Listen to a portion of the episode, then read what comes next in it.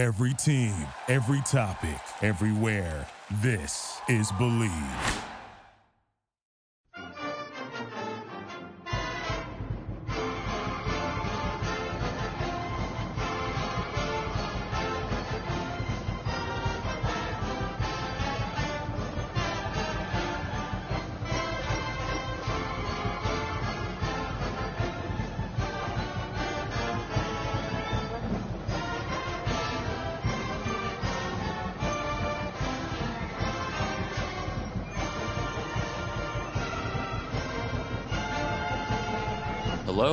Welcome to the 205th edition of the Illegal Motion College Football Podcast. In Nashville, Tennessee, I'm the professor, Matt Perkins.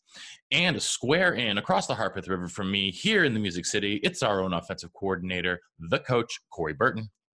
Well, I hope I don't put the square and square in, but um, it's one of my favorite routes, actually. No, but you do uh, you do put the belly into the 23 belly. That daggum right, I do. well, um, speaking of uh, the running game and food, uh, we can't get started without the third amigo in the second city. Um, a man who is gorging himself on Big Ten basketball now. It's our intrepid blogger from Big Ten and Counting, Josh Cook. Yeah, I mean it's the the season where you get some of your first impressions. I like to watch kind of the first couple of weeks of the basketball season, and then you can sort of get a snapshot of teams and then maybe fade away for a little bit while the holiday season comes and then in the meat of the Big Ten basketball season when it picks back up in the kind of the dog days there in January and February, it gets pretty exciting again. Let's be honest, I don't pick up college basketball until after the Super Bowl. Yeah, I mean, I think that's pretty common. I just I like to get some first impressions and. But Georgia sucks at basketball, so that could have any something to do with it. Yeah, you guys haven't had a you guys haven't had a, a, a player since Dominique. So. Don't you have a don't you have a pretty Dwight Schrutean head coach now? Yeah, uh, former Big Ten guy, Tom Crean. Tom he's Crean. Uh, he's a member of the Harbaugh family. Well, and he was uh, before that at Marquette, uh, who just got absolutely slayed by the Badgers this weekend, seventy-seven to sixty-one in the Kohl Center. Uh, Georgia, uh, Georgia got a huge win. They're tenth in a row over Georgia Tech, so Ooh. that was pretty good. Okay. Well, uh, that concludes the illegal defense portion of the Illegal Motion podcast. Um, speaking of defense, though, Josh, uh, your Hawkeyes slowed down Minnesota just enough to end the uh, end the perfect season for uh, the Golden Goofs. Uh, you were in house. Uh, Golden Goofs. Uh, first of all, uh, how was it? How was your? Uh, was it your girlfriend's first experience to Kinnick? She had been to the she had been to the stadium before in the off season just to see it. Um, but this was her second ever college football game of her life. First one ever at Kinnick. Uh, very weirdly, her maiden voyage was West Lafayette. Oh, I was gonna say it was Purdue. Purdue. Yeah, yeah. Well, you want to you want to start with seeing some of the worst that college football has to offer before. Okay, so so Josh, I assume your first, your, Josh, your first college football game was uh was was an Iowa game, obviously, right? Yeah. Coach, what was um, your coach? What was your first college football game? Ironically, a Georgia Tech game. do, you, do you remember how old you were? No. Um, I just remember um, the first one I actually remember was they were playing Florida State. Uh, a, a kid that played for my dad was starting at Tech, and obviously my dad graduated from Florida State, so naturally we went to that game. Um, and it was like really cold, and it started raining. I, I think I was in like fourth or fifth grade, maybe third, fourth, fifth grade, somewhere in that right. somewhere in that range. Nice. All right. All right. Sorry, Josh. Go on. I don't know why I needed oh, to interject there, but no, that's, oh, that's fine. Um, yeah, I'm trying to think about my first game. Um, you, you know, my my grandpa um was a long time ticket holder, had tickets really since he was an undergrad at Iowa, so like 60 years worth of tickets. So he had phenomenal seats based on seniority, and then also um, did quite well for himself. So also got to be a big booster. So he always got like a bank of like six or seven tickets, and then uh, my dad always got two tickets. So um, you know, it was ample seating for all of us. And I don't know how young I was uh, when I went to my first game. I would guess maybe the six, seven, eight range. And then, um, you know, kind of split with my brother going to games. And then, um, by the time I was in late elementary school, I was going to every game. So um, that was kind of my trajectory. How about you, Matt? What was your first game? Dartmouth. I was a- I asked the question Syracuse? without, thi- without thinking about it. Um, Maybe Syracuse. Probably no, uh, I believe University of Buffalo. no. Uh, Division Army three, West Point. Division three, University of Rochester. Ooh. Yep, Rochester Um, versus uh, the Rochester Yellow Jackets. Um, Ironically, that stadium's also better than Ross-Ade Stadium. Listen, uh, historic downtown Rochester. I, I mean, Rochester versus Montclair State. Ro- Rochester is, uh, you know, it, it- it's a lovely place if you really like cloudy weather. Ooh. Actually, gets the uh, has the most cloudy days of. Well, you know what they say about Rochester. Uh, it- if you don't like the weather, wait five minutes. No, I was gonna say Rochester. It's the Manchester of upstate New York. Oh, I think that's doing a short trip to Manchester. That's really coming back these days. They turned all the old mills into these really fun new little artist venues. Sorry, I'm getting way off track with my New England. Um, And this is your tourism update. yeah. No, I was I was thinking old school Manchester, the uh Oh, Manchester, the Eng- England. English. I was thinking Manchester, New Hampshire. no. Well then. Um, Screw that. I was thinking Manchester, Tennessee, boy. Bonnaroo.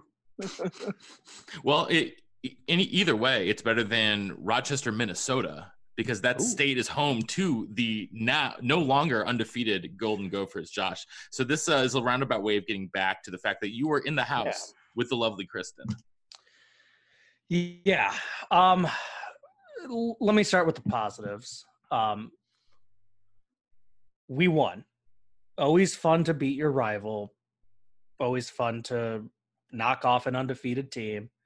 Um Minnesota's spoiled some of our seasons, so that was fun. Nice to get that Uh, pig back in your hands. Well, it Well, I mean, you didn't leave your hands, but you know what you know what I mean. Get, But- get at the end of the game. but I've got a little bit of a salty taste in my mouth. And um, I'm going to use the exact same analogy I used with my girlfriend, who uh, is a theater person. That's what she studied in school. Um, has been in a lot of shows, and she didn't understand why I was a little just deflated after the game, despite winning. And the the analogy I used was, you rehearse for a play you know, week after week after week, all these rehearsals, and you keep messing up the same stuff and nothing improves. And so you know it's not a very good show because stuff keeps getting messed up over and over and over again. Opening night comes, you make the same mistakes as a theater company, but you get a standing ovation because the crowd was entertained. They had a fun night but you know as an insider as an expert as someone who does it that you made all the same mistakes and it wasn't a clean show and that's where i am with this iowa game i know a lot of iowa fans are sucking up the polished turd that iowa rolled out there because we beat minnesota but um, they scored three touchdowns on the first three possessions because Ferentz opened the playbook up. Rest of their possessions punt, punt, punt, field goal, punt, end of game, 69 yards in the second half, three points. That was a turd. They laid a turd out there. They got lucky that Minnesota had some just goofy stuff. Uh, Minnesota used some really ill advised timeouts in the third and fourth quarter that then put them in a bind where they had to go for an onside kick with like just under three minutes left. They missed a field goal. They had a turnover on downs when a field goal would have made it 20 to, to 16 in the third quarter. And if you play out the game, well, Iowa, all they added was another field goal. So it would have been 23-16 would have been a one possession game, not a two possession game when Minnesota scored their touchdown in the fourth quarter.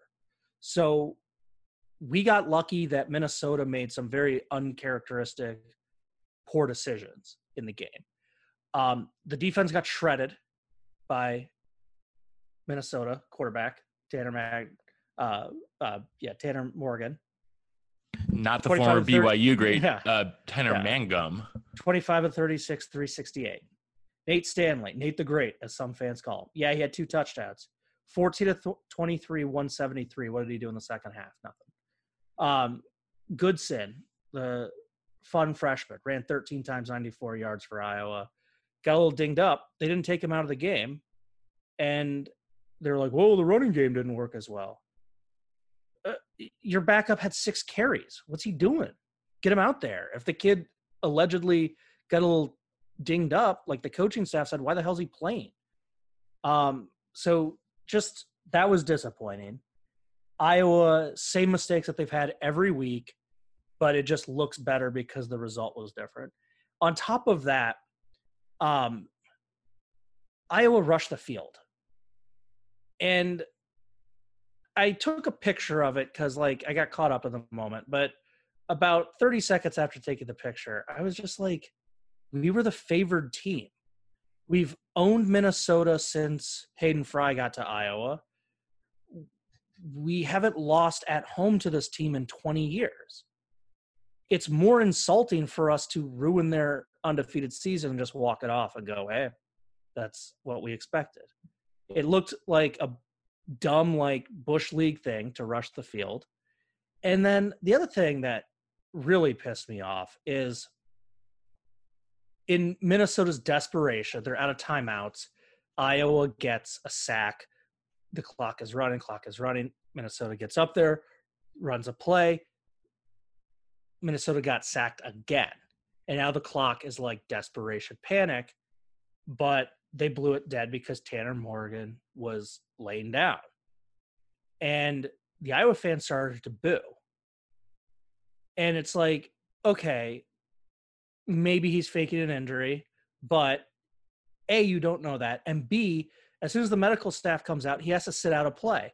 I'm sorry, it's better percentage for Iowa to have the Minnesota starting quarterback on the sideline for third and 21 than it is to have the kid that's shredded your defense out there for third and 21. I would gladly give Minnesota a little extra timeout doing that. That's a trade off, that's a win win. And I don't really remember Iowa fans booing injuries until like three or four years ago when um, Iowa did some hurry up stuff and an opponent very, very clearly booed injuries. But like I remember going to a Michigan State game where anytime an Iowa player got nicked up, um, MSU fans were booing mercilessly. And one of the injuries that happened to a Hawkeye that game was a season ending concussion. And it's like, you got to give them the benefit of the doubt. Why would, like, just why are we booing? It's so stupid. And I guess that kind of dovetails with something even just unrelated to this game that I saw. But Penn State fans sending death threats to their quarterback, just get get out. Stop watching football. Stop being a fan. Like, become a human being. Like, find a hobby. Go to church. Like, do something other than telling a college kid that you're going to murder him because they lost a football game. Like, I, I That's don't know. that's totally uh, that's totally um, Like, sane and uh, rational, right? Well, I mean, like- listen, like, this is what the fan base that, that that tells the players to cut their hair because it doesn't look appropriate. I mean, what like what are we doing? Like big And picture it's not just stuff Penn as State a fans, society. not just Penn State fans. There are fans in every, there, there are fans in every single fan base that are like this, No, and it, it, it's embarrassing for every single fan base. I saw uh, Brian Ferentz's email publicly listed because he's a University of Iowa employee. I, I showed it to Dad. I was like, I was like, should I email him? Like subject line, you're awful, and then and then subject of the and then body of the email, call better plays. And I just said it kind of like tongue in cheek. And even that, which was just meant to be funny, Dad was like, like, why? Doesn't impact your life. It's a Saturday. Like, and at the end of the day, yes, all three of us are diehard football fans, but it's 12 Saturdays out of our life. Like, yeah, like 15 if we're lucky. Yeah, the sun the sun will You know? come up tomorrow. It's, it's not a Yeah, at the, at the end of the day, Georgia lost to South Carolina. I, I don't think I, uh, nothing bad happened to me. I didn't, uh, I didn't get injured. I didn't die in a car wreck or anything like that. Georgia just got a L on the stat sheet, so it's Yeah. whatever. I got over it Yeah. after about 30 minutes of being disappointed. Yeah. But um to get back to Matt, you know, talking about the Minnesota Iowa game, it was it was bittersweet. That's all I could say is Iowa is just they don't have it this year. And it'll be interesting to see how they look here in a couple days against Illinois. And you know, if Nebraska has a bowl on the line, who knows what they'll look like in that game. But uh it, it's always deflating when you see a team with no progression whatsoever and it's it's very very clearly not a talent issue because I've seen some Iowa players make incredible plays that like I haven't seen the, this level of talent really in a while. So I know it's squarely on the coaching staff and that's always deflated as a fan. Yeah, it's you know it, it- it's frustrating, and you know as a Wisconsin fan, you know I I, I know I, I know that feeling quite well. Coach does too. Yeah. Um, but coach, have, you you ever, know, have you ever heard a more depressing recap of a game that Iowa won? well, I mean, coach Georgia won last weekend in pretty similar fashion over Auburn. Yes, they did. Um, it was kind of one of those things where they had, I think, was it eleven punts and like nine three and outs. Um, a lot of them coming in the second half. I mean, it was it was about as defensive a game as you could get. Uh, but Georgia up twenty-one nothing in the fourth quarter. You think, okay, now they figured out. Now they're about to drop the hammer. Then all of a sudden, you know, you- you're thinking, oh my God, they're going to blow this thing. Yeah, what now? So do you, was it more of a matter of them taking their foot off the gas, or the defense getting tired just being out there after so many after so many three and outs? Like, what was it? Well, it, it, it was both. I mean, the defense was gassed and, and the offense was just not getting first downs because partially they got conservative and wanted to kill, eat clock. And, you know, when you have behemoths in the middle like uh, Auburn has with, uh, you know, with Derrick Brown and, you know, those, uh, you know, that front seven that they have, it, it just gets really challenging. And it just, you know, receivers couldn't get separation. You know, uh, if if the receivers were good and had any burst, some of these uh, holding calls that the Auburn DBs were were uh, committing would have gotten called. They they don't get called because Georgia's receivers just don't have enough credit to to be able to get those calls, and so you're able to kind of uh, toe that line of holding or not holding or pass interfering or not interfering. Um, you know they had a you know they just had some some bad luck things go and you know they auburn made a good run there and georgia's defense was tired and they couldn't they couldn't get pressure on Nix. Nix was doing a good job at the end of the game of getting the ball out quickly and they just too little too late i guess um, but you know georgia georgia's defense again they stood on their head the whole night long all night long it was it was a thing of beauty to watch uh, especially the youth movement at Georgia with uh, with all the young guys coming in and contributing, making plays. Travon Walker made the game sealing sack on Bo Nix um, to ice the game. You had uh, you had Kobe Dean just flying around the field. He's a freshman linebacker. They're comparing him to uh, fair or unfair. They're comparing him to Roquan Smith. Um, Adam Anderson uh, made some plays. Uh, Jermaine Johnson, the, the kid out of uh, Last Chance U, um, making plays all over the field. Um, you know, just Auburn not being able to run the football at all is kind of what did him in. But it was uh, it was a good game up until like the fourth quarter where Georgia was like trying to choke it away. Um, but Georgia played outstanding all all game long. Uh, at least on the defensive side of the ball, they they did okay offensively in the first half, and they just kind of put foot off the gas. That's that's my only gripe and complaint. Um, but you know they're SEC East champs. They've won. Uh, they've only lost one division game in the last two, in the last what three years, which is pretty damn impressive. You ask me, um, Georgia fans, um, I, I kind of it, it's it. We must be spoiled because people are complaining that we don't win by enough, and how we won the East three years in a row, and um, I think we've we haven't lost but one game in the East in the last three seasons, and we're complaining about what? What are we? What are we complaining about? We don't. We're not winning games eighty to seven. I, I don't get it. Um, that's my gripe, I guess. If I if I'm going to stay on the gripe train. Well, you know what? It's Uh, those same fans who are complaining about that are the ones who are sending, you know, uh, sending uh, sending threatening emails to, you know, the court. Uh, to I don't get it, man. I, I don't get it I either. don't get it. I don't get it just, either. I don't get that. I mean, why? I mean, if you're going to get that upset, then why are you even watching in the first place? If it upsets you that badly. yeah, because like is, is is the inverse is the joy so great that it offsets that? Because I can't imagine that it No, is 'cause- because to get that to that level of anger Yeah, about if, if, if, about a, a game and yeah we all get that it's a, a, a business and there are much larger like socio political elements at play when talking about college football but still at the end of the day it's still like know 22 guys on the field you know throwing a ball around Yeah, I mean, come on. I like mean, yeah, this- it's okay to get into it. It's okay. I mean, you you you've watched me ebb and flow through the emotions, but God, Matt, yeah um, the half hour after it, I'm done.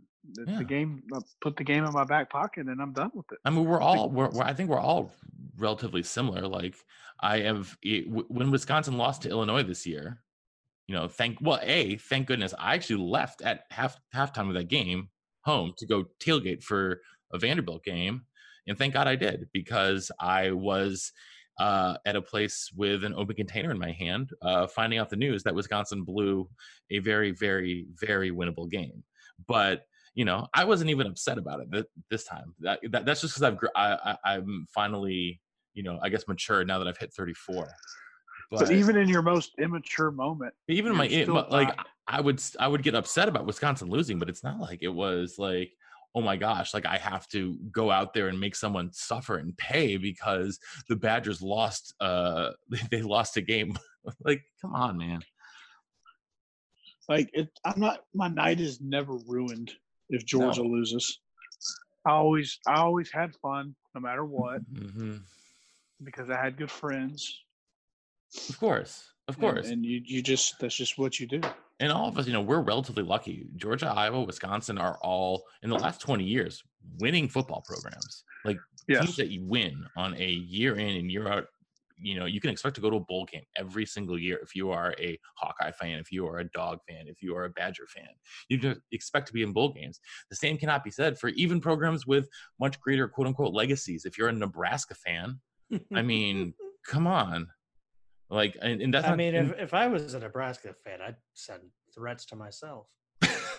yeah, that, that that's a much larger uh, uh, uh, philosophical issue if you decide to be a Cornhusker fan. Um, but let's talk about one of their former or two of their former uh, Big Eight and then later Big Twelve brethren, uh, Oklahoma and Baylor. Uh, Baylor got out to a hot start, uh, but the wheels came off in the second half. Oklahoma comes back uh, behind the legs and arm of Jalen Hurts. Uh, he only had 411 total yards and four touchdowns. Another ho hum for him. But again, like at this point, a I don't know if these numbers are. I, I don't even know if it, it matters who's behind. Obviously, it matters who's behind center. Jalen Hurts is a great athlete. Kyler Murray was. I mean, people were mocking him for being drafted in the first round of uh, the baseball uh, of the baseball draft because they were like, "Oh, he's not really that great of a baseball prospect." I mean, dude, this guy was one of uh, was the best dual threat quarterback coming out of high school um, for over probably like a five season span. He probably, he was probably the best high school dual threat guy since like Terrelle Pryor when he came out of high school. He was unbelievable, and he's just an, an amazing, amazing natural athlete.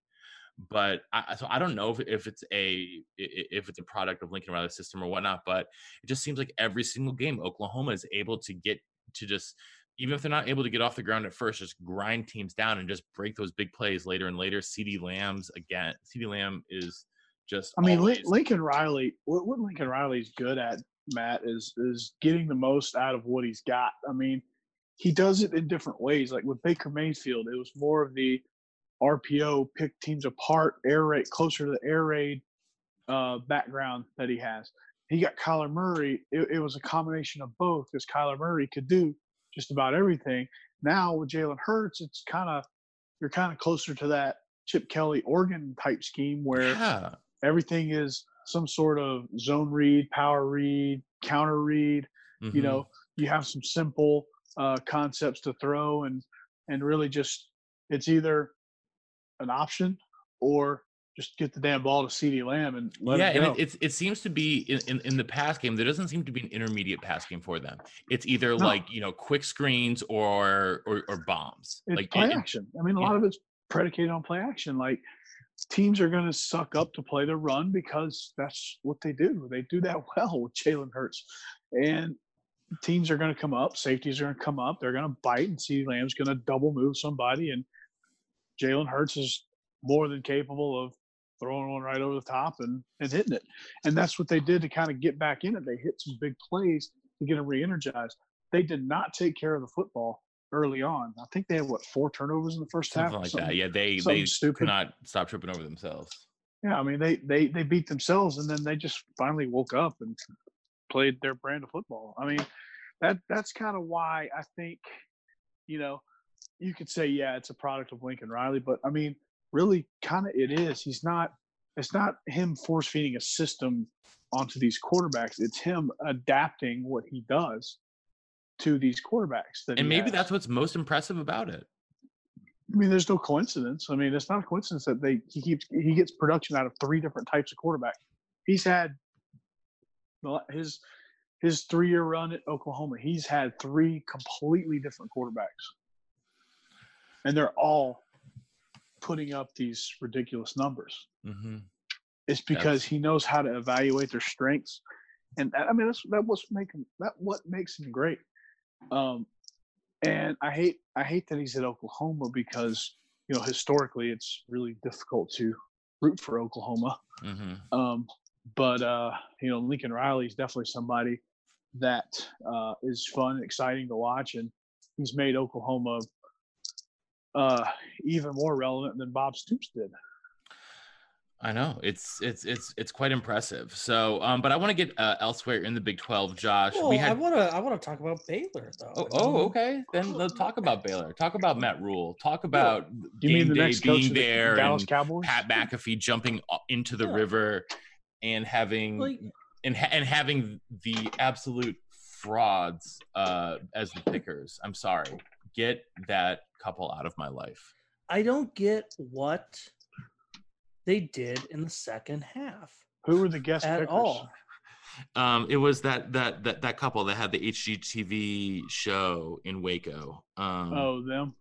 Yeah. you know you know who I'm talking about. Yeah, I know what you're talking about. The guy looks Chip like his name should be. Yeah, that's them. I said he, he, he look he looks like a Chad. First of all, Doesn't look- Looks I mean he can pass for a chip, but he really looks like a Chad.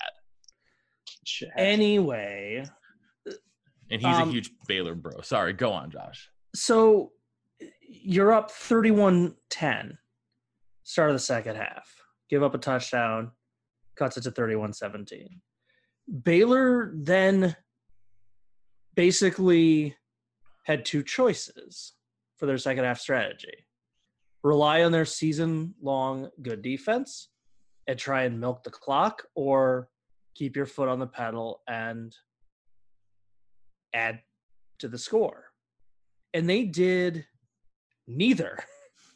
This was their second half. Uh, first play of their second half 32 yard run fumbled by their running back. He didn't touch the ball the rest of the game. Their leading rusher outside of their quarterback, three carries, 42 yards, six carries from non quarterback. That's dumb. That's not winning football. Even the Pirate would be like, come on, you got to have at least 10 carries. What are you doing? There are other drives, three plays, three plays, 90 seconds taken off. Um, it was a run by the quarterback, incomplete, incomplete. Next series, three plays, one yard, 90 seconds. Uh, a pass play, and then a sack, and then a punt. Well done. And then next drive, a punt. Three plays, 14 yards, a minute 10 taken off. They got a pass interference to give them a first down. After that, loss of one on a run, incomplete, incomplete. Well done. Last drive they had of the game, interception. Six plays, 35 yards, a minute 16 taken off the clock. Here was the play selection there pass, sack, pass, pass, pass, pass. What what are you doing? Like I coach, I'm not doing this to get a rise out of you. I haven't seen second half playing calling this asinine since a Super Bowl involving your Atlanta Falcons. Too soon? I, I'm I'm being honest. I'm not trying to like mess with you. It's it's literally I don't know what in the world Baylor thought they were going to do in the second half, but it was idiotic and it It's, it's called it's called they don't have enough experience in that situation, and they choked, kind of like Dan Quinn in the Super Bowl. Yeah, never been there. Pacers have been there. Simple. Yeah, but Matt, I think you wanted to go with the other game. Texas is back to losing to Iowa State. And West Virginia beat Kansas State in the Little Apple. Ooh. Well, here the Texas game. The Texas game is really easy to dissect. Okay, give me, give it to me. They got their butts whooped all game, scraped together a few points in the second half to take a brief lead before choking it. But um, when you pass it 40 times and run the ball with players other than your quarterback 14 times, your play balance is a little wonky. When you go up 354 passing yards, your defense isn't playing too hot. It's more of a credit that Texas was even in this game. And it's really because, you know, Iowa State lost the turnover battle and Texas had a few nice plays there in the fourth quarter. But correct team won, the better team won, and all is right in the universe when Texas can lose and roll the Joe Tessitore clip well, um, I, I, guess I just want to talk about the Big Ten in general here for a quick, quick second before we jump into this weekend's games, because, you know, assuming Oklahoma comes out of the Big 12, who have they really beaten? Like, I, I, I look at their. I, I look at their record for the year. Okay, they beat this Baylor team, but I, I still think that Baylor is smoke and mirrors. I mean, the be- the most impressive win on their resume is that Baylor game, and after that, it's Iowa State. It is Iowa State for yeah, sure. I mean, um, look, me, the, me, the, the, I mean, we know they're going to win Bedlam. I'm not. I'm. I'm like every year I pick Oklahoma State. I'm like, this is going to be the year. Like I've, I'm giving up, Josh. If I pick Oklahoma State next weekend, like you need to come down to Nashville and like you know tie me tie me up behind this the the Sooner schooner as they like roll off into the game and then tumble.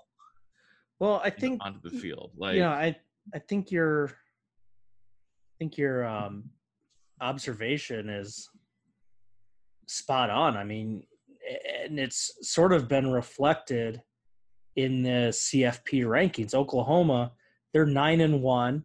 They're ninth in the country. They are the nine and one teams behind them are Minnesota and Baylor. And then you have to go all the way down to some FC, uh, go down to some group, group of, five, five, teams. Yeah. And so, yeah, they're they're really their only hope, I think, to make the playoffs is they need a two yeah they need a two loss Pac 12 champion.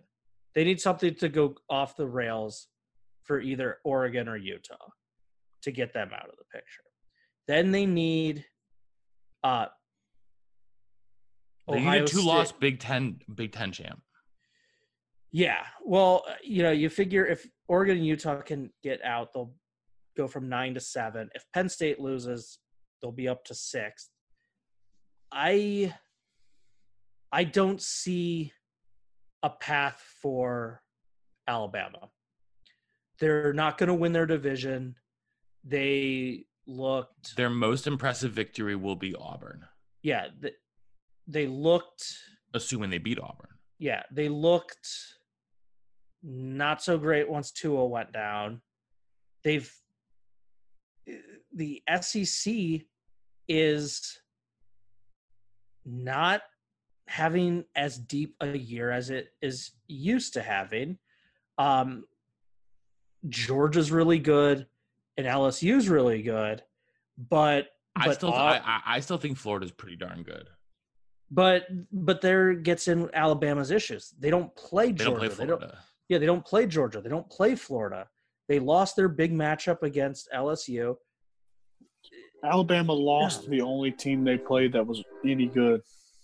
Yeah, um, I, I think I really think Bama is done. I don't see how they get in the playoffs. the The interesting X factor is, I'm sorry, Clemson. You're you're in the ACC. You haven't played a ranked opponent, and you're not going to play a ranked opponent. Was Wake Forest ranked when they played or not? Wake No, they Forest was weren't. out of the polls by that point. Good gosh. And But, I'm uh, I, I'm sorry if But the, if Clemson is defending champs. I mean, that, that's the only thing they have And their for them is margin of defending victory and their average margin of victory is absurd. Besides, like, besides, we I think we still get hung up on that North Carolina game. But if you look but at everything besides that, I mean, they are just absolutely destroying teams. okay, so did those Boise State teams that went to the Fiesta Bowl. Yeah, and they won. My point exactly. You just made the point for me. No, my point is Boise State wasn't allowed to be at all in the process of the BCS. And now the and now the system is bigger, and there isn't there is enough room for a team that does that. I that gets into the stupidity though. Clemson's getting a pass because they're in the ACC and we think it's a Power 5 conference. It's a crap conference. The American has let's count them. SMU 25th.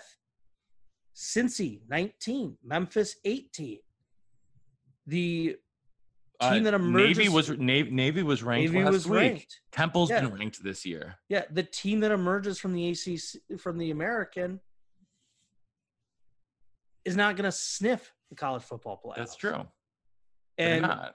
and, that- Clemson, and- and- and Clemson, who's played squat, gets penciled in because they're defending champions. I'm sorry, I didn't realize that Virginia basketball was given an automatic spot in the Final Four because they won the tournament last year. Oh, come on. You know that's a straw man argument, Josh. Those you know those are apples and oranges. No, but it makes for a fun I know. rant. I know it, it, it is a good rant, and it is, and there, But- and there is an argument to be made about that. But okay, so then he- he- here's what's going to happen though: they're going to beat South Carolina, and then they're going to be it at, in Columbia, and then they're going to have the head-to-head over the team that Georgia beat, or that lost. I mean that that beat Georgia. But No, I understand. Like Josh, I understand your argument. I'm not. I'm not disagreeing with it. You you know I'm the biggest proponent of the uh, uh, American Conference outside of Yeah. their freaking commissioner. it- But let, let's put it, it- it's the state of the matter is that like Clemson because we've seen we've seen this this team. I mean, they are just absolutely demolishing the competition. I know the competition is not great, but it's you know, I mean, I mean, the last time in their last six games, they put up 45, 45, 59, 59, 55, 52 points. I mean, come on. This isn't the Big 12. okay, but you know, they mm-hmm. are in a crap conference. They, you know, let's see. Oh, they scheduled Charlotte for one of their non-conference games. They scheduled Wofford. Who cares about Texas A&M? A&M sucks. No one thought A&M was going to be a factor. A and A and M was ranked Before- 12th when they before- played. They're ranked now. Bef- Before we came on air, Matt, you said Jimbo Fisher was Mark Richt at Miami. Yes, was I- burned I, out I, and don't doesn't disagree with that, but that, that still doesn't mean that they're- they're not like they, they- they're still not like a pushover. No, here's the here's the thing, and this is why, um, this is why the playoffs is horrendous. I- I- Let me give you a scenario. LSU and Georgia play the SEC title game. Mm-hmm. Georgia loses, Mm-hmm. but Georgia has beaten. Let's let's run through the list. Florida, Florida. Auburn, Auburn. Let's say they lose Notre Dame. Notre Dame. let's say they lose that SEC title game on a last second field goal. It's an like epic. 38 like 38 to 37 Yeah, It's an epic. Sorry, We had this scenario last year. sorry, you're a two loss team. You're out. We're we're putting in Clemson because they went undefeated, but they didn't play anybody. I'm cool with that. It's We- ridiculous. if, if we don't win, we- we don't deserve to be in. With two losses, we don't deserve to be in over an undefeated conference champion. Yeah, but In- but in- the in the word The- of the immortal the- Edward Josh the- you play to win the game? But the committee is saying that your conference matters and who you play matters and that strength of schedule is involved. And they use that as their argument to bump down all these teams. They you know they bump baylor and minnesota way low. They have the eight the american conference teams as low as possible so they won't even sniff the playoffs ever and they say But hey you're, de- you're dealing hey- with a two loss gap here. fine well then It's what about precedent? Okay. So let's say Georgia gets knocked out. You have LSU, you have Ohio State, you have Clemson. Then what are you going to do? A one loss Alabama team or a one loss Pac 12 champ? I would say give the nod to the Pac 12 champ. Okay. What if you have a one loss Oklahoma team? Uh, I Oklahoma- mean, that would, that would be the Oklahoma's- decision. Oklahoma will have played more ranked teams than Clemson. I, I mean, I, I would say if Oklahoma's got one loss and there's a scenario where they fit in, then they get the nod. But if Georgia beats LSU, then LSU gets that nod. If you put Clemson's strength of schedule in a blind resume, no one would take them. Not a single soul would take them. And the committee can say, well, you, you know, I think the committee likes to say that they do some of blind resume stuff. It's really hard to have a blind resume when the team that you don't it doesn't their matter. Would They're you 12 and oh. 0. I know they're 11 and 0 right now. They're the only 11 and 0 team in the country. So when you're doing a blind test and you see 11 and 0 next to that, you immediately know who it is. It's stupid. I'm sorry. Clemson has played no one this year. I would love nothing more than for Clemson to get absolutely flat out embarrassed. I think that'd be the best thing for this playoffs for Clemson to get in and LSU drop about 60 on them. Because I don't think Clemson's that good. I really don't. I mean, you're probably right there, but I mean, they they've they haven't. I don't know. It's weird because I mean they demolished teams. They've they've played who's on their schedule and they've demolished them. They haven't lost a game, so. No. But I you mean- you can't leave them out. But Yeah. What, it's a catch what- twenty two. You can't leave a- them out. Yeah. I mean, what angers me, I feel like I'm pretty consistent on this. I wanted Boise State to be in the title hunt back in the BCS days because they were one of the only undefeated teams in the country. They deserve that crack. So if undefeated matters, great, put Clemson in. But what pisses me off is the committee says strength of schedule matters. Committee says your conference matters. But then when it The comes to committee's Clem- going to say the committee's going to say whatever they feel like they need to say. yeah, but when it comes to Clemson, they ignore it. You or need to be, you or need to be consistent. or they ignore it when when it comes to UCF a couple of years ago Yeah. Yeah, that's what that's what angers me. I don't I don't have a problem if it shakes out with Clemson getting in, but you would then need to have the you would have then needed to have Central Florida in recently.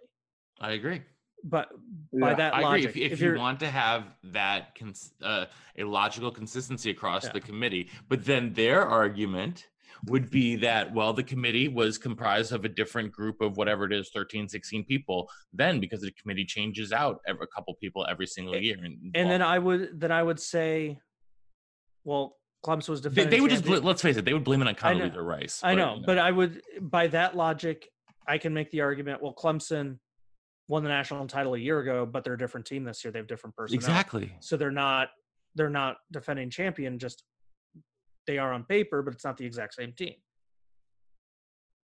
yeah, So yeah, yeah. of course of course that's that's what angers me is that it's if they were consistent about it if they were consistent about let's be honest clemson would be about eighth in the country this year.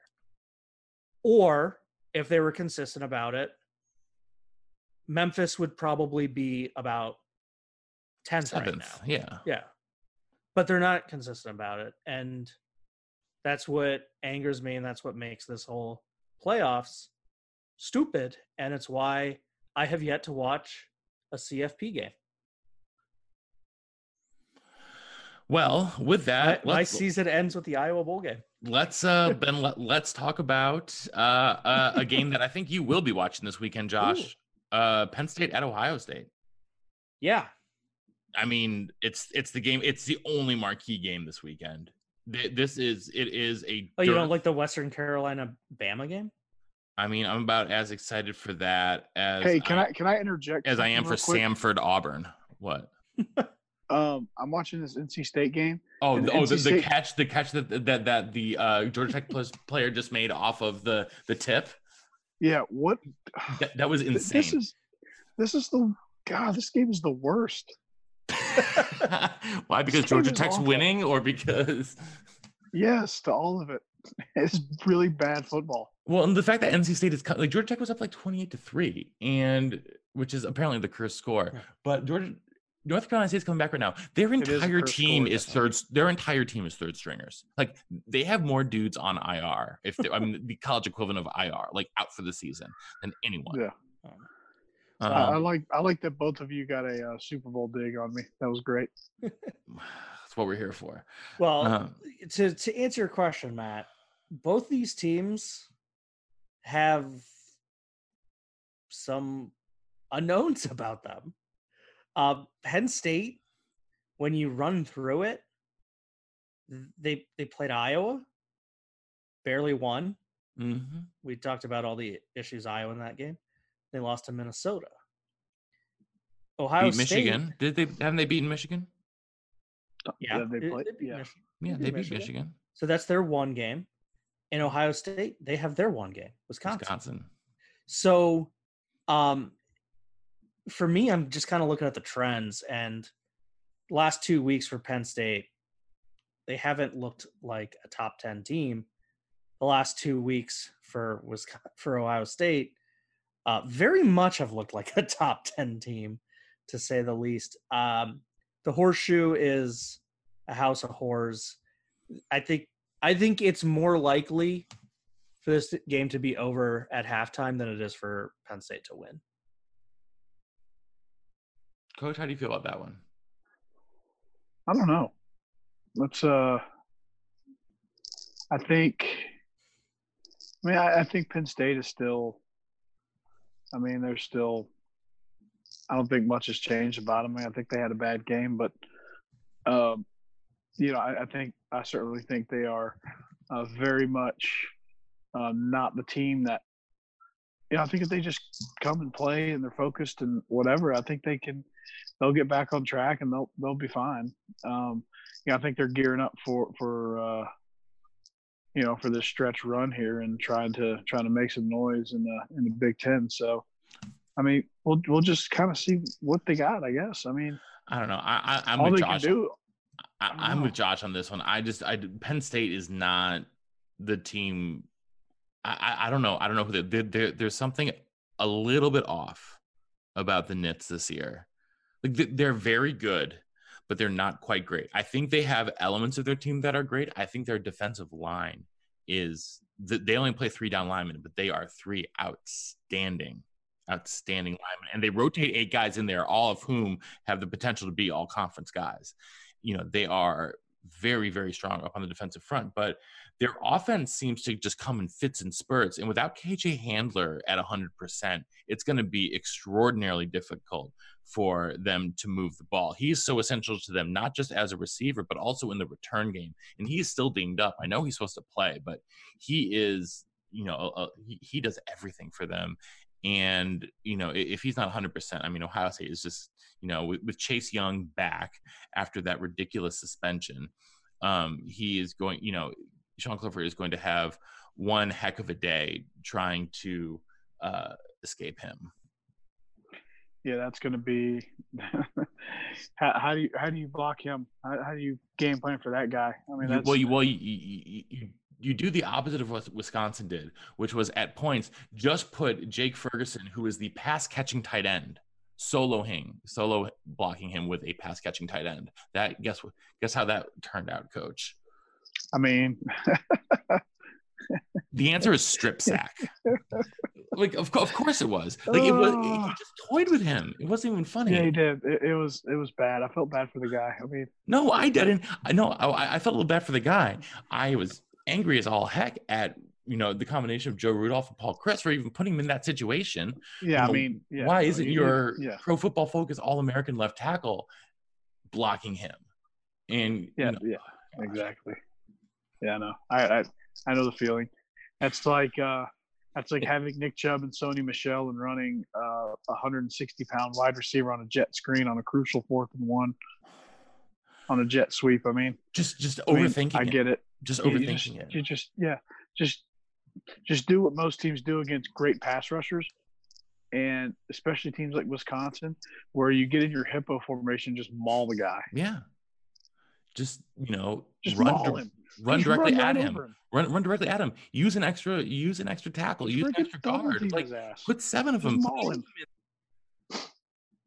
I mean, Just, just, I mean, it's it's pretty simple. Just maul it, wear him out, and then he won't be as good of a pass rusher. Speaking of mauling, this Notre this uh, North Carolina State team right now is starting to. Dave Doeren is harkening back to his Wisconsin days right now. And they're just trying to bludgeon Georgia Tech back into this game. Yeah, I Um, mean that that's that seems to be the key against Georgia Tech because Georgia Tech is, yeah, has no yeah. depth. For those of you listening, literally at any point after we record this, this will not be helpful for you because the game will be far will be far far over. but, Um, but judging from the look of the the stands, not many people are watching this game, so they may be appreciative. that is very true. That is very true. Um, Josh, Geoff. Collins in a medium pullover. What a tool!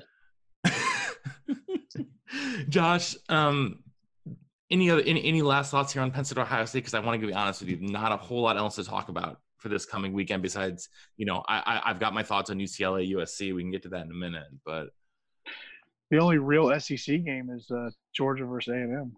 yeah. Mm. Talk about that. And Any upset potential for the Hoosiers hosting Michigan? I mean, I certainly think so. I think Ooh. certainly think so.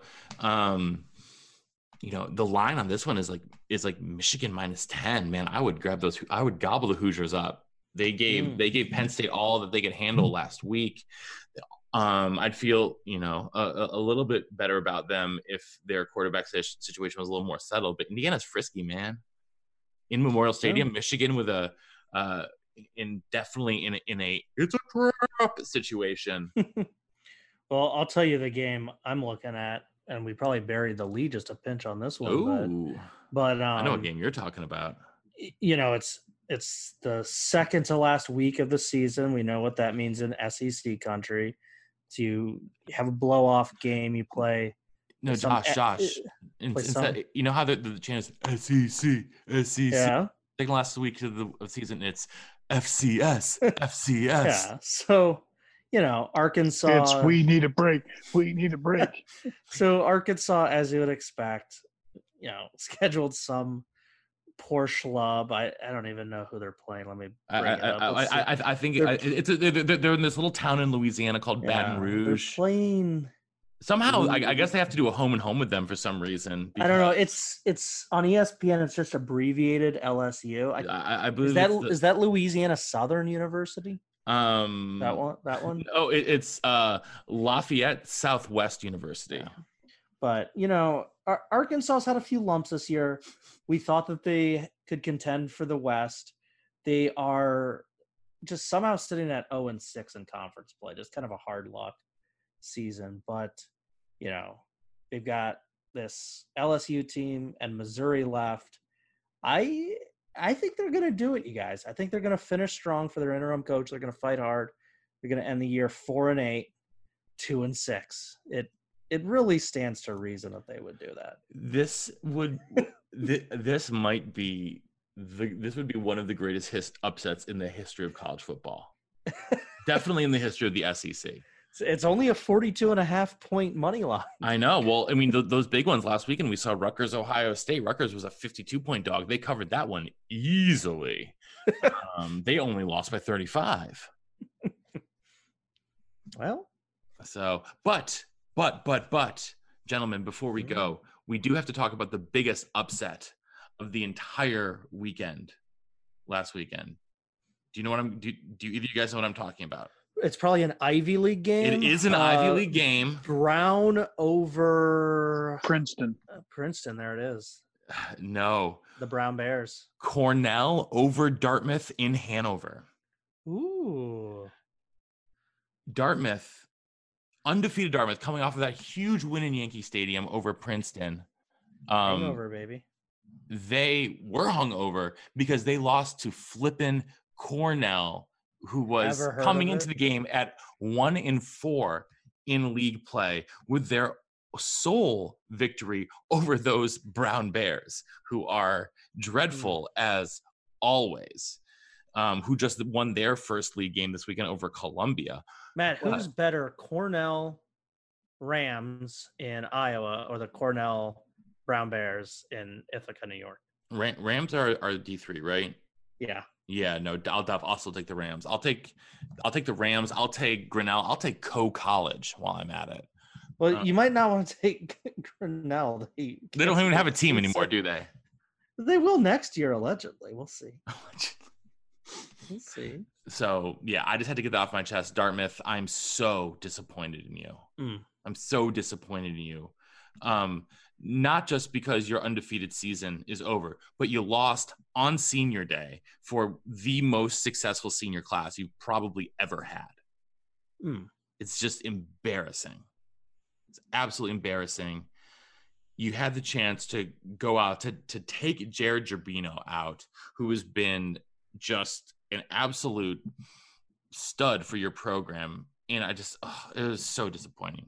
Like honestly, like I, I I know it's disappointing when I'm hearing about my like my from my hometown, like ch- not childhood, but like high school friends about it. Mm. I know that it's that bad. So I'm very disappointed in you, Dartmouth. Very disappointed. You're better than that. Do better. Uh, the, the, Do the Cor- better, Big Green. Cornell Rams in Mount Vernon, Iowa, are four and five on the season. The Cornell, the the, uh, the the Cornell Big Red are three and six on the season. There you go.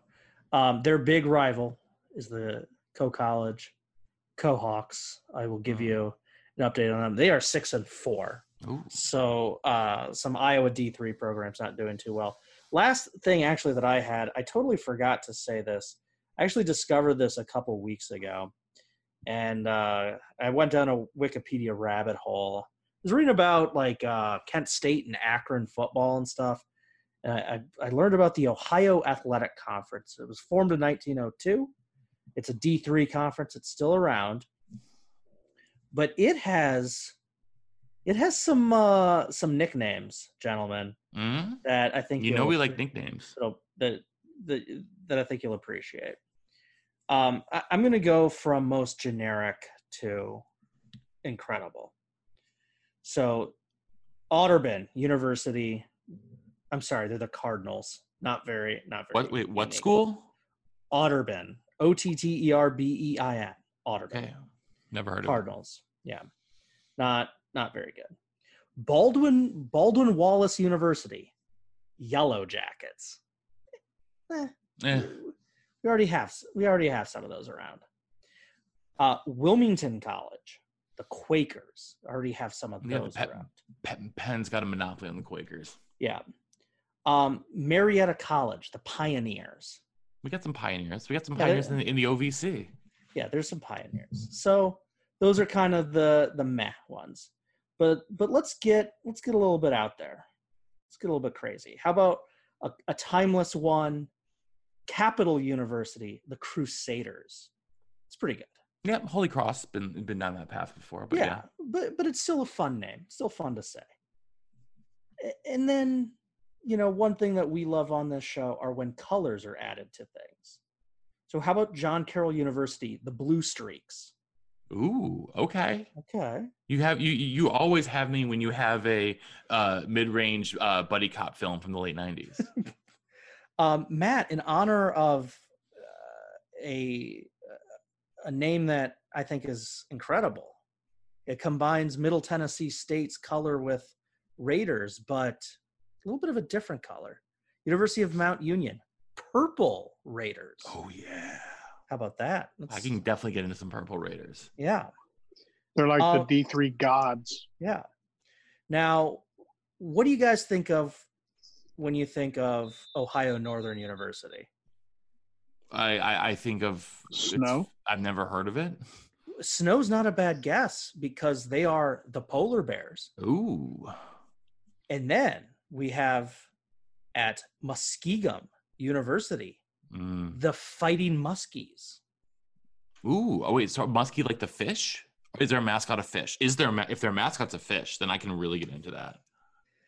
I will let you know what their mascot is in one second because I got to give the winner of this conference unique name award, Heidelberg University. They are the student princes. What? They're the student princes. What what's confusing about that? I mean, nothing apparently. And yes, the fighting muskies is a musky fish. Yes. And the student princes are, well, All I can think of is the Little Prince. When you say Yeah. that, like the student prince is like Le Petit Prince. uh, no, it's it's the student princes. It's uh it originates from an opera. Of course. What about what about the Millikin University? They're the big blue. That- that's Are their they- mascot? They're they- big blue. They in this conference?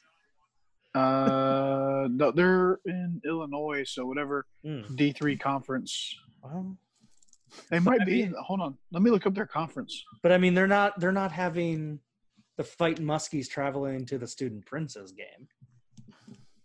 I wonder if I I wonder if the uh, uh, the opponents of the fighting muskies like just like bring fishing rods to the game to taunt them. I mean that would be amazing. I feel like you'd have to. So I, here- I, I do too, but it they also might be deemed like a weapon that could be used in the stadium. the Elmhurst Blue Jays, Meh. Plenty of Blue Jays around. Illinois Wesleyan. Hmm. That feels like a the bulldog. Spart- That feels like a No, they're- bulldog to me. There's Spartans judged based on this logo. Ooh, God, the D three has some incredible nicknames. No, they're I- the Titans. uh, for fun, I looked at Grinnell's conference. Uh, I don't have time to go through these and tell you order it, order them, but so I'm just going to go in alphabetical order. The Beloit College Buccaneers, Cornell College Rams, the Grinnell College Pioneers, the Illinois College Blue Boys and Lady Blues for the women's team, the Knox College Prairie Fire, the Lake Forest Foresters, Lawrence Vikings, Monmouth Fighting Scots, Ripon Redhawks, and St. Norbert Green Knights. Carthage University. They missed the uh, they missed the opportunity to be the Carth- Carthaginians. Well, Josh, you- I think they're the Athletics. Josh, I did, I, I did earlier mention that my first game was the University of Rochester uh, Yellow Jackets game. The, U- Nice. the University of Rochester plays in the University Athletic Association, That's a nice generic name. headquartered in Pittsford, New York, my hometown of nine years. Ooh, Um, do you know what other schools are in the UAA? Haven't a clue. Let's run. One of them is a former Big Ten member. Northwestern University. it should be, but no, it's the University of Chicago Maroons. Ooh, the Morons. Yes. We also have um, a school that made my short list of colleges that I wanted to attend Washington University in St. Louis. Oh. They are the Bears. Um, also, oh yeah, they're they're in the same conference with uh, Millikin. Um, which uh, the, the other schools, Josh, you will appreciate this. We've got some uh, some generic ones: the Emory Eagles in Atlanta, K- the Case Western Reserve Spartans. Um, but Josh, you have uh, three to. Uh, uh, I have a top three to pick. You have to pick between. Okay. Coach, I I need both you guys to uh, to weigh in on this. Uh, number one from. Waltham, Math- from Waltham, Massachusetts, the Brandeis University judges Ooh, Oh, I like that. from Pittsburgh, Pennsylvania, the Carnegie Mellon Tartans. Isn't that like a Scottish still- article of clothing? Yep, as far I think they eh, still on the wing T. eh, um, their mascot seems to be yes, uh, their their mascot in fact is a Scotty dog. So Okay. uh, yes, and then the third one, the New York University Violets. Ooh. I think I'm going to go Judges, Violets, Tartans. Okay, okay, Coach. Because Uh, I'm- because Judges is very unique. Yeah, Violets, Judges- Vi- Violets is a good color, sure. but there's other teams with colors. And Tartans, I, I'm sorry, it's just way too close to tartar sauce. Okay. Um, and once we have gotten into condiment talk, it's time to wrap up this edition of Illegal Motions. You So, didn't let Coach do his rankings. It doesn't matter, does it? it- we're, we're we're in dipping sauces. We're Yeah. gonna we're gonna edit this. This is actually gonna lead the top of our program. Hell yeah. Mm, tartar sauce. We're gonna do Mm. this. We're gonna talk about tartar sauce, and then we're gonna do the basketball round. okay, up. quickly then, Coach. If each of your five fingers could had, had to, if you could only have five condiments for the rest of your life, but you could have them come out of your fingers, you get one coming out of each finger. What are the five condiments you would have for the rest of your life? See now this this is a real podcast now. Um I actually I think I got got- this idea from listening to another podcast. Oh. So nice. So I got ranch dressing, okay, Oof. uh, barbecue sauce, okay. Yeah. honey mustard, Mhm. Um A1 steak sauce. Barbecue and A1. Interesting. Yeah, I would get like the like the the really sweet uh barbecue sauce and then Mhm, have like mhm. the A1 is kind of like a Okay. One more. And then uh and then uh shit like all my favorite condiments are barbecue sauce. I guess you have to have ketchup. Okay. You got ketchup. All right, Josh, how about you? Okay, I love mayonnaise, so that's gonna be for sure in Mhm. there. Um, I like to mix ketchup and mayonnaise together for fries, so I think I can't have one without the other. Okay. I I like to put mustard on some good deli sandwiches. What kind of mustard? Um, I am Grey Poupon. no, I'm a very specific person. I absolutely adore Plochman's yellow mustard. Okay. That's That's my fine. go-to. Okay. Um, this one, it's not a traditional condiment, but I cannot tell you the amount of times I'm having like a Taco Tuesday, Taco Tuesday. and I didn't realize that I'm out of sour cream. Oh God. I would have sour cream on the ready. I put it in chili. I put it on tacos. I put it on a taco salad. Hey, you know what? Yeah. Instead of A1, I'm gonna have some salsa. Ooh. Okay. That's okay. that's a good one. That's a good one. Uh, my last condiment. Love salsa. This is a tricky one. Salsa's a little bit disappointing that I didn't think of salsa. I was thinking about guacamole or barbecue sauce, and I think I put. Hey Matt, I think I- want some guac. I think I. I think I put guac on more stuff than barbecue I want some guac. Yeah. Um, Um, real, real quick uh, before you do your five, Matt. I forgot to mention uh, adopted team update. We did it earlier this week in Maction Action. Eastern Michigan smoked Northern Illinois to get to six wins. They Golden have they, Bowling. They have Kent State next. Kent State's four and six, three and three. They see me Uh, bowling. yeah. If they go seven and five, if they go seven and five. You have to feel pretty good about making a bowl. Uh, yeah, you do. All right, um, Coach Georgia State. You, well, confidence. your, your Georgia State. Uh, your your Georgia State is top of the squad. Uh, I think lost to Appalachian State last week. Well, they lost their Big. quarterback for the season, I believe. Tore his ACL, I think. Oh, that's a rough one. That's a rough one. Yeah. Um, you know, East Carolina, 0 and 6 in conference, uh, 3 and 7 on the season. It is just it's it, it's not been pretty for them recently. But what do in fact they've lost five in a row. But do you know what is pretty? The five condiments coming out of my left hand, not my right. Ooh. Out of my left hand. First of all, Josh, I'm mad you said it before I did. Sour cream for me, number one with a bullet. Ooh, yeah. Love me some sour cream. Number Barbecue, two, barbecue, barbecue, barbecue, barbecue. Josh, you have a specific mustard. I have a very specific mustard as well. Gulden's brown mustard. Ooh. Don't leave home without it. Number three, Mm. Island dressing. Yeah. Interesting. I like I like Thousand Island on taco salads, but not much else. Oh, I like. I'll, I'll put Thousand Island on damn near anything. And for our astute listeners, yes, I do put sour cream and Thousand Island on my taco salads. Ooh. uh, number four, garlic I'll go aioli. salsa and ranch on that. Garlic what? Garlic aioli. Oh. Uh, Okay, garlic fancy aioli. It's a it's a it- it's a mustard. It's extra uh, not a mustard. It's a mayonnaise. It's extraordinary versatile. Number five. This is this, this is really tough. I, I I kind of part of me wants to get like an Alabama white barbecue sauce because I can put that on a Mhm. lot of things.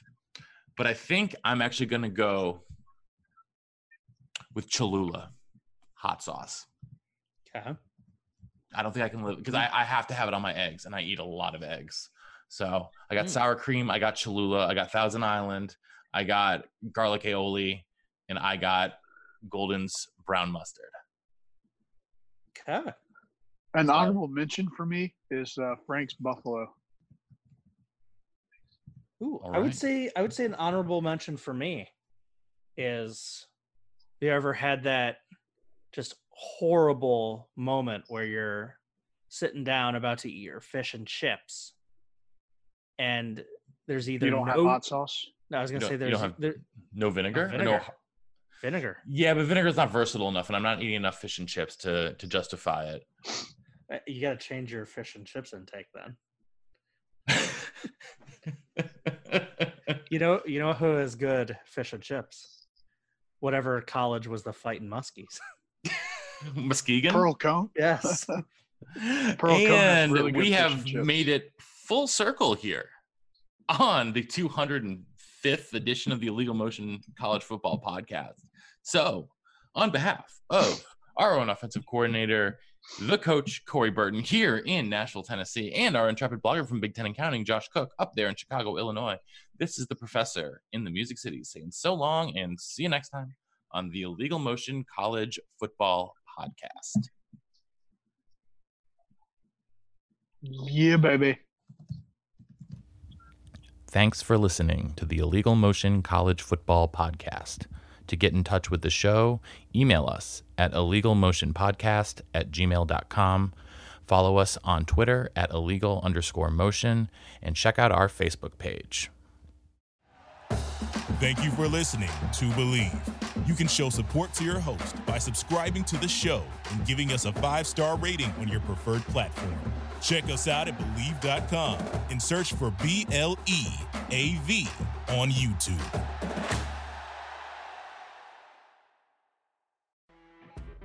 You know when you're listening to a true crime story that has an unbelievable plot twist that makes you stop in your tracks? That's what our podcast, People Are the Worst, brings you with each episode. I'm Rachel. And I'm Rebecca. We're identical twins who love true crime cases that make you say, didn't see that coming, and we hate the people responsible for them.